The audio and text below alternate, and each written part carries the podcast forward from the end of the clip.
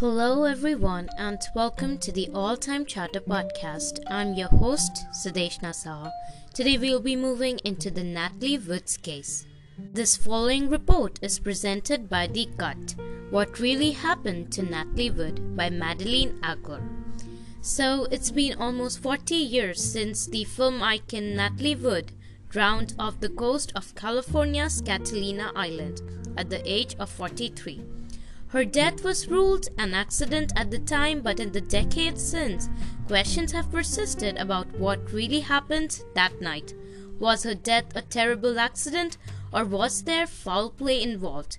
In the new HBO documentary Natalie Wood, What Remains Behind, out May 5th, Wood's daughter Natasha Gregson Wagner looks at her mother's life and confronts the mystery surrounding her death, including her stepfather, Robert Wagner's remote role in the incident.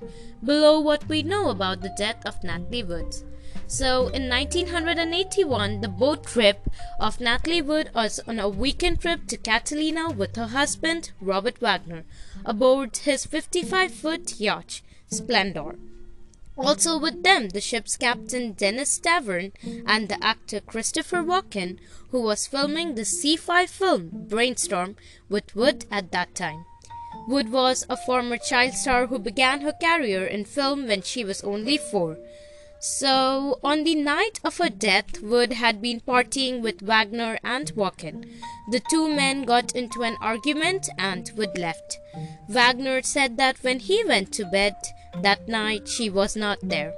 According to the LA Times, Wagner's spokesperson said he had assumed his wife had taken a small dinghy out on the water, as he had done before, but when 10 to 15 minutes passed and she did not come back, he called Harbor Patrol. Authorities found her body the next morning at 8 a.m., floating in the water a mile from the Splendor, with a small dinghy beach nearby. A postmortem report said that Wood had bruises on her body and arms and an abrasion on her left cheek. After a two week investigation, a coroner ruled the actress' death an accident, concluding that she had been drinking and may have slipped and drowned while trying to board the yacht Dinghy. Many of Wood's friends and fans were unsatisfied with the conclusion at that time, and rumors started to swirl. On December 3, 1981, the LA Times reported that a woman who had been on a nearby boat at that time told police she had heard a woman screaming on the night of Wood's death. On 2011, the investigation into Wood's death is reopened. 30 years after Wood's death, the Los Angeles County Sheriff's Department announced that it was reopening her case. Recently, sheriff's homicide investigators were contacted by persons who stated that they had additional information about the Natalie Wood Wagner drowning. Due to the additional information, Sheriff's Homicide Bureau has decided to take another look at the case the department said in a statement. In an interview with the Today Show around the same time, Davern said he believes that Wagner was responsible for Wood's death, though he did not specify how. Wagner and Walken had gotten into a terrible argument that night, Davern said. And when Wood left the room in embarrassment after Wagner smashed a wine bottle, Wagner followed her and started arguing with her. Soon after, he says Wood went missing. We did not take any steps to see if we could locate her. Davern added, I think it was a matter of we are not going to look too hard. We are not going to turn on the searchlight. We are not going to notify anybody right now. In a statement, Wagner publicist said the actor supported the LA County Sheriff's Department and hoped it would be careful in evaluating information from someone trying to profit from the 30 year anniversary of a tragic death. Walken has denied having any knowledge about what happened to Wood that night. When asked about the incident in an interview with People in 1986, he replied, I don't know what happened. She slipped and fell in the water. I was in bed then. It was a terrible thing. Look, we are in a conversation I won't have. It's a fucking bore. In August 2012, Wood's death certificate was amended to say that she had died of drowning and other undetermined factors. A copy of the certificate obtained by the Associated Press at the time said the circumstances of how she ended up in the water are not clearly established. 2018 Wagner is named a person of interest. So, 37 years after Wood died, the LA County Sheriff's Department investigators named Wagner, then 88, a person of interest in her death.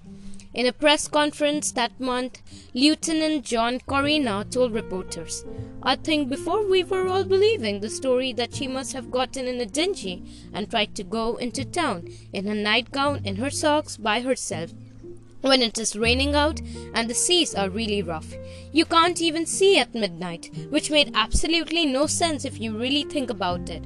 In an interview with CBS News 48 hours around the same time, Detective Ralph Hernandez also said the autopsy results showed what looked like fresh bruises on Wood.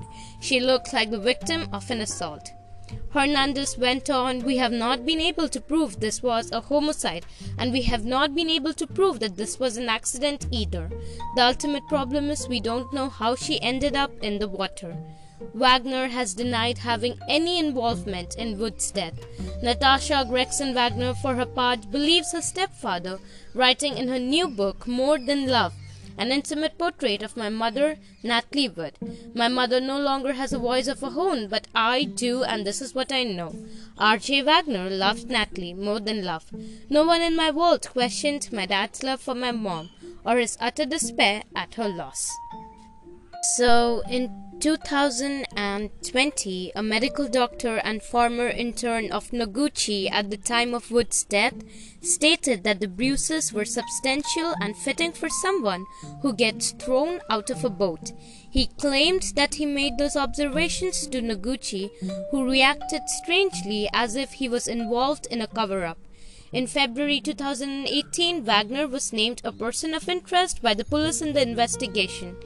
He has denied any involvement. The police stated that they know that Wagner was the last person who was with Wood when she died. In a 2018 report, the Los Angeles Times cited that coroner's report from 2013 saying that Wood had unexplained fresh bruising on her right forearm, left wrist, and right knee, a scratch on her neck, and a superficial scrap on her forehead. Officials said that it is possible that she was assaulted before she was drowned. So, this was a deep dive into the Natalie Woods case. I hoped you really liked me reciting the story for you. Thank you so much for being a part and listening to it. I'll meet you next time. Have a good day.